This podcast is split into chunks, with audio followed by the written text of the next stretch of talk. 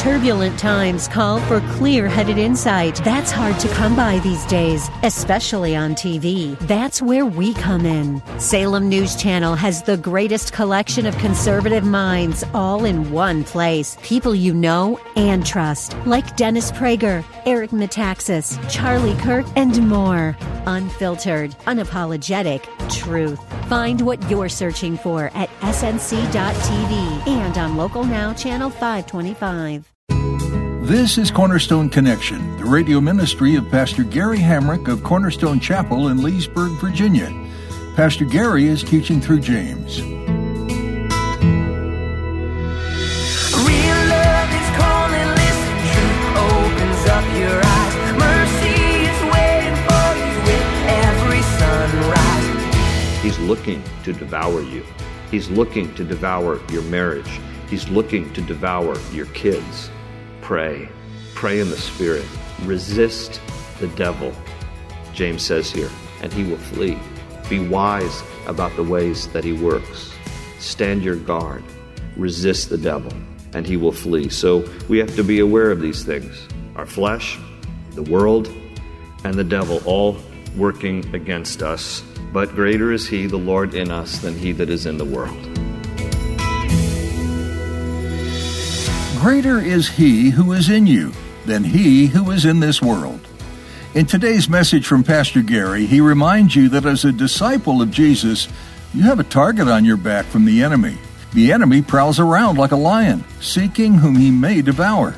Satan doesn't like that you are a follower of Jesus Christ. Therefore, he will try all that he can to devour and discourage you in your faith.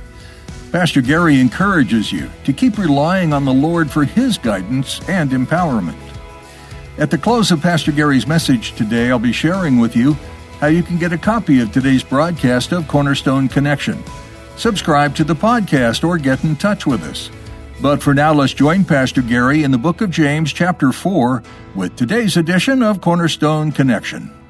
I'll just read a little bit of it from Galatians 5, verses 16 to 25, where he exhorts the church of Galatia, exhorting us by the Spirit. He says, I say then, walk in the Spirit, and you shall not fulfill the lust of the flesh. See, it's a decision. Walk in the ways of the Spirit. Honor God.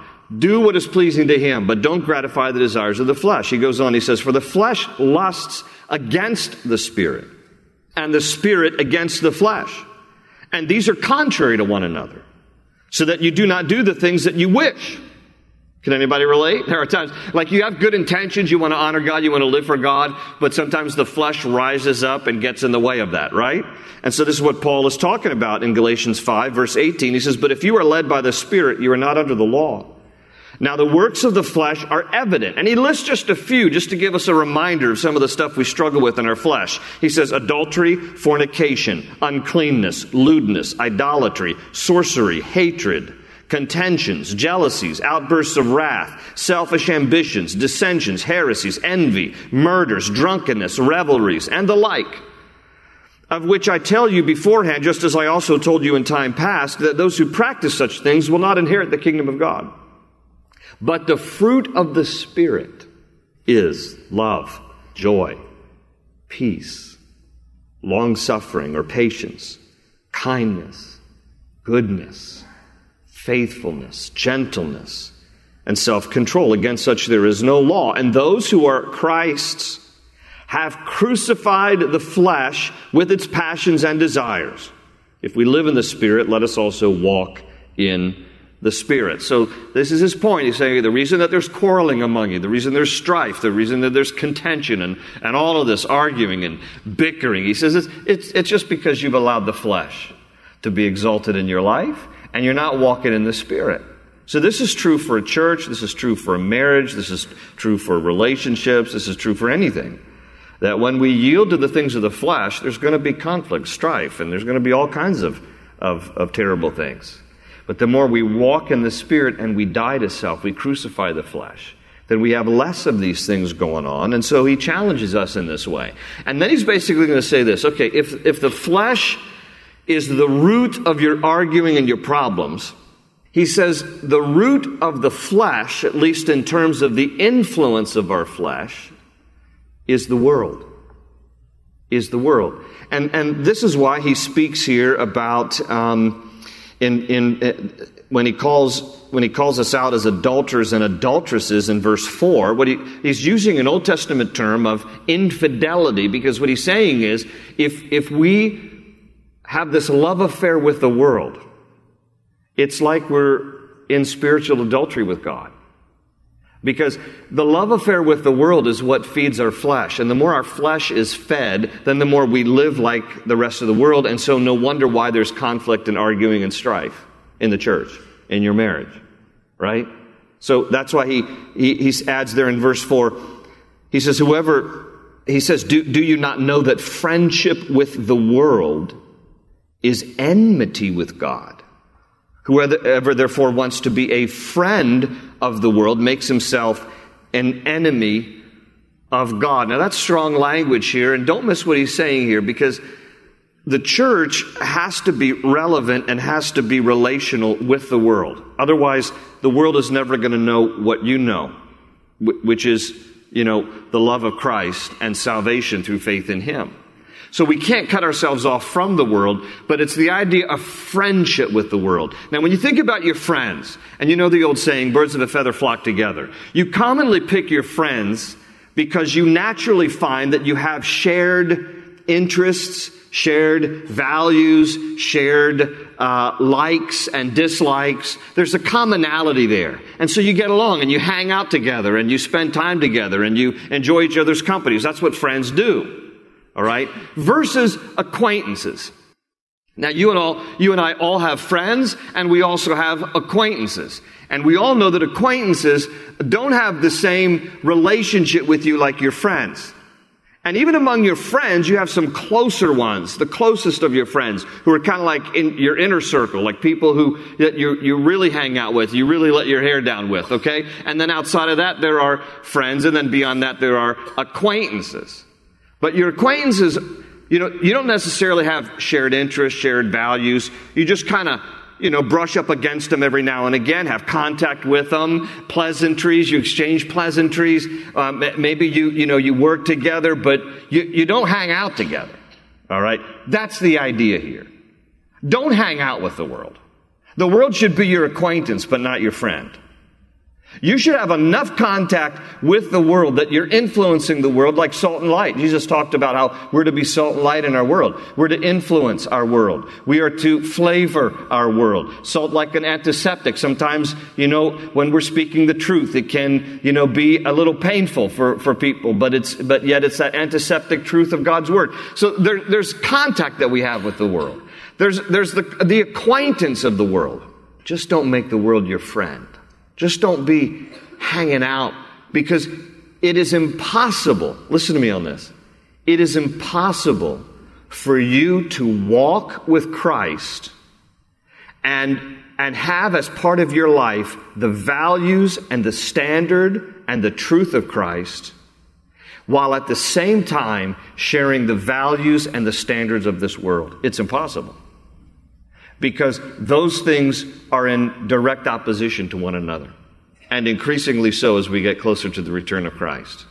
The values and the standard of God are often diametrically opposed to the values and standards of our world. So it is impossible to be friends with both. You're going to have to choose.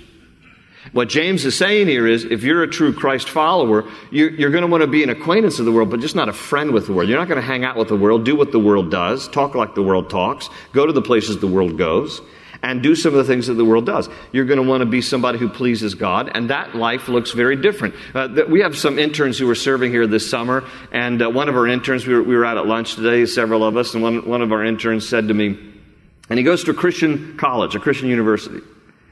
And he said, when I got there with some of my high school Christian friends, it became evident that as soon as we, quote, had our freedom, we're on college campus now, that some of my high school college friends have decided to veer in a different direction, even at a college university. And I, and he said, he said, I had to make the, the decision. I just, I can't go there. I can't do that. I can't, I can't be like, like, like you guys want me to be because it's in conflict with my walk with Christ. Even at Christian universities now. Because people are making a decision. Do I really want to live for the Lord or am I going to live for the world? You can't do both. You can't have one foot in the world and one foot in, in the church, meaning in a relationship with Christ, and, and, and think that that works. It doesn't work. And so James is saying here, here that friendship, you know, loving the world and having a relationship with the world and, and, and acting like the world, that's in conflict with the relationship with the Lord. So there are some warnings in Scripture about worldliness, uh, and the first two are right here out of the book of James. The first one is what we're talking about. Number one, do not befriend the world. That's James 4 4. But James also talks about not being polluted uh, by the world in James 1:27 where he says this pure and undefiled religion before God and the Father is this to visit orphans and widows in their trouble and to keep oneself unspotted or unpolluted from the world. We also read in Scripture in, uh, that the Bible tells us, uh, do not love the world. 1 John 2, 15 and to 17. Do not love the world or the things in the world. If anyone loves the world, the love of the Father is not in him. For all that is in the world, the lust of the flesh, the lust of the eyes, the pride of life, is not of the Father, but is of the world. And the world is passing away, and the lust of it. But he who does the will of God abides forever. Number four, the Bible also warns about not being conformed to the world. In Romans 12, 2, it says, And do not be conformed to this world, but be transformed by the renewing of your mind, that you may be able to prove what is that good and acceptable and perfect will of God. And one more, there's a warning in all of this not to be condemned with the world. In 1 Corinthians 11:32 it says but when we are judged we are chastened by the Lord that we may not be condemned with the world. So there are times that God disciplines us because he sees us veering off the path and he doesn't want us to be condemned, swept up in the condemnation that the world's going to experience, those who don't know Christ and have rejected him. So there are times we experience discipline in our lives because that's because God loves us enough to say, I don't want you to go the way of the world. So even though I'm spanking you right now and it's, and it's unpleasant, it's because I love you enough not to give you over to the world because he doesn't want us to be condemned with the world. And so James writes here about all of this. And one of the, two of the things that he says here in this first section that I just want to point out, uh, especially for those of you taking notes, is that a life in the flesh slash of the world, number one, is incomplete. In other words, not satisfying. Because he uses these different phrases throughout. You can glance again at your Bibles there in verse 2. You lust and do not have. You murder and covet and cannot obtain. You fight and war, yet you do not have. He uses that phrase again. Because you do not ask. You ask and do not receive because you ask amiss. NIV says, ask with wrong motives, and you may spend it on, you know, your own selfish pleasures. So what he's saying here is it's this uns- living in the flesh and living for the world in the end is very unsatisfying. It, it, it's, it's this futile way of attempting to live out your life without any real sense of satisfaction because the, the ultimate satisfaction that the human soul needs and will experience can only be found in a relationship with Jesus Christ. Now, I know for those of you who might be skeptics and think oh, that is a ridiculous statement to make, I'm just saying the, the ultimate, the ultimate. You will find a measure of satisfaction in this life apart from Christ.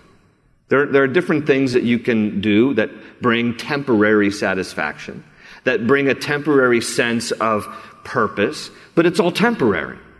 The ultimate satisfaction, the eternal satisfaction that comes in our lives is in knowing the Lord, and this world simply cannot deliver on what it promises.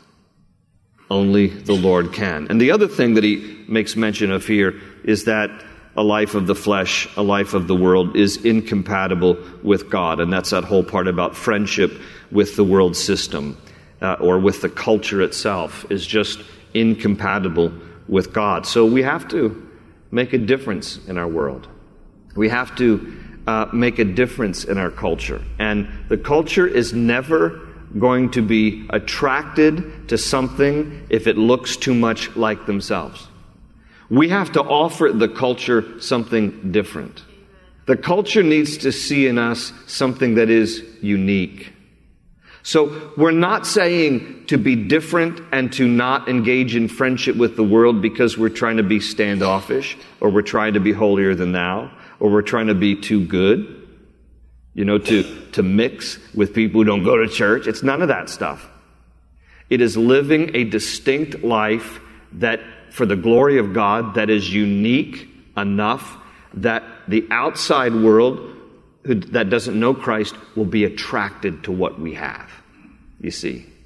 And, and if, if we simply are doing what they do and talking like they talk and living like they, like they live, they're never going to want anything we have because it looks too much like their own lives.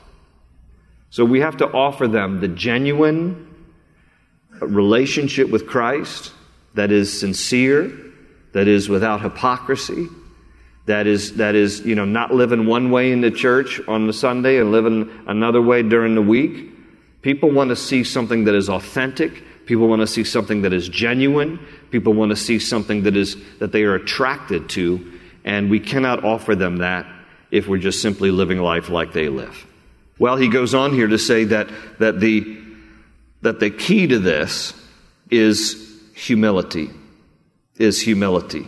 That's why he adds there in verse 6 that God resists the proud, but he gives grace to the humble. He's quoting there from Proverbs 3, verse 34. And he adds now, verse 7, look again at your Bibles. Therefore, submit to God, resist the devil, and he will flee from you. I'd like you to circle or underline or highlight devil there in verse 7, and then go back up in, in verse 4 and highlight or circle the word world, where it says adulterers and adulteresses, do you not know that friendship with the world? And then also in verse 1, where it talks about your desires for pleasure that war in your members. And just in the margin of your Bible there, you can write flesh. Okay, so you have flesh in verse 1. You have world in verse 4. You have devil in verse 7. And everybody needs to be aware, something I've said many times here from the pulpit, that there are three things that work in concert against us as Christians. And those three things James captures here between verses 1 through 7 of James chapter 4. And they are what I just mentioned our flesh, the world, and the devil.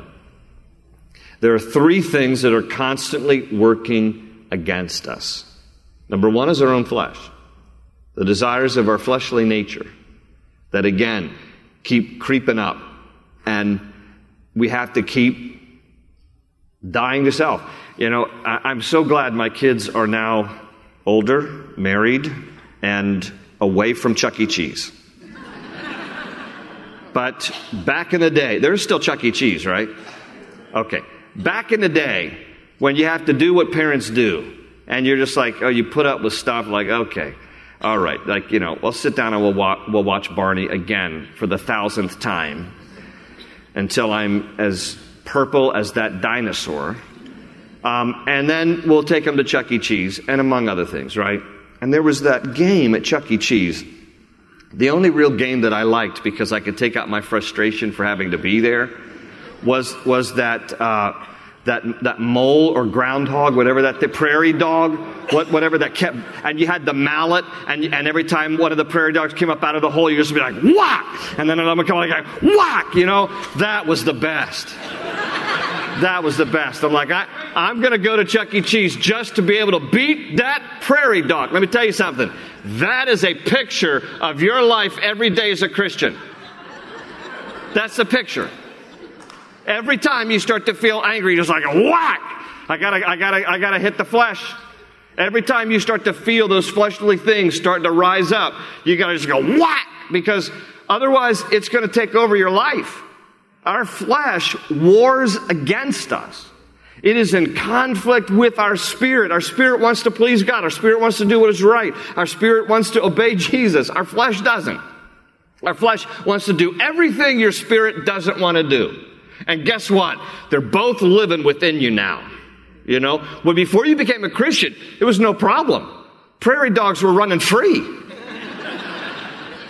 You didn't have any conscience about anything. Prairie dogs running free. All right. Then you become a Christian and now you have like conviction about things and you, you really recognize this isn't right. And it, that used to be okay. Now it's not.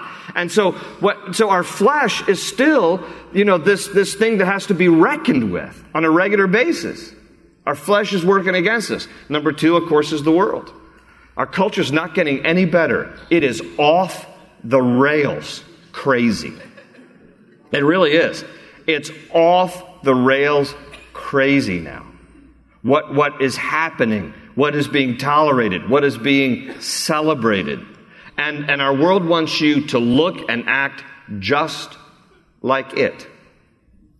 And so the world is constantly trying to get you to think just like they think, talk just like they talk, believe what they believe. And you have to constantly be you know, fighting against that influence of the world.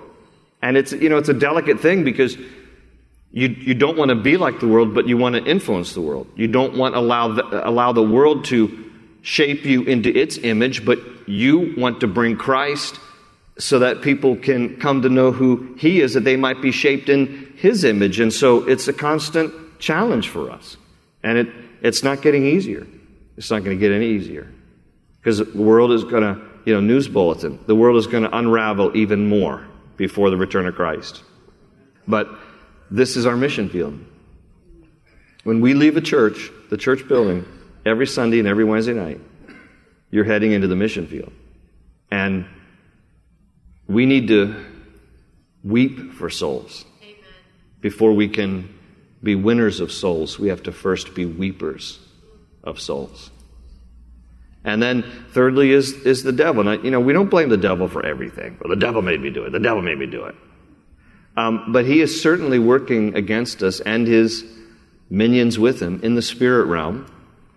Um, there is such a thing as spiritual warfare. It's, Paul writes almost an entire chapter in Ephesians chapter 6 about it. We have to be wise about these things.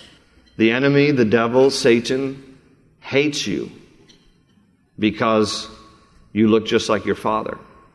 And he will do everything he can to oppress and to tempt and to deceive. He is a liar and the father of lies, the Bible says. He is a murderer. He wants nothing good for you. You know, Satan knows Scripture. He just doesn't abide by it. He quotes Scripture. Remember that time that he tempted Jesus and he, and he quoted Scripture to Jesus? He knows his ultimate demise. And so he simply wants to take as many people with him as possible. Be on your guard. Peter says the devil prowls around like a roaring lion looking for someone to devour. He's looking to devour you. He's looking to devour your marriage. He's looking to devour your kids. Pray. Pray in the Spirit. Resist the devil, James says here and he will flee.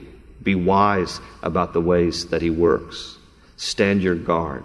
Resist the devil, and he will flee. So we have to be aware of these things our flesh, the world, and the devil all working against us. But greater is he, the Lord, in us than he that is in the world.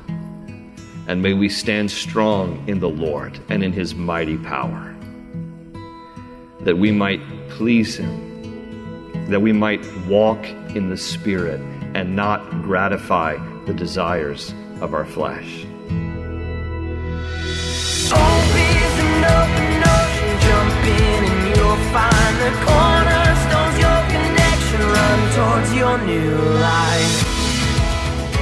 Pastor Gary Hamrick is bringing us through the book of James in the current series on Cornerstone Connection. The book of James is filled with incredible words to live by, like these Count it all joy, my brothers, when you meet trials of various kinds. These are hard words to practice, but James gives us a reason. For you know that the testing of your faith produces steadfastness. There is nothing more beautiful than a faithful heart, but the path to growing one is filled with hard things.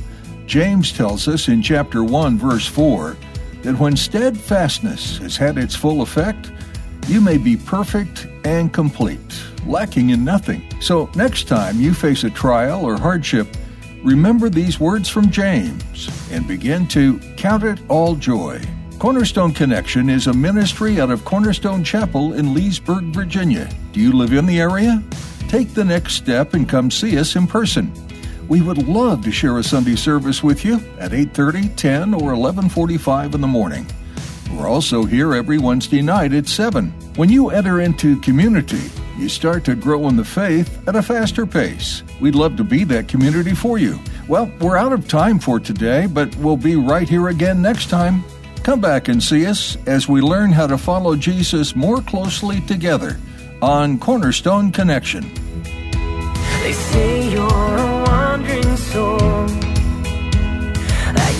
Got no place to go, but still you know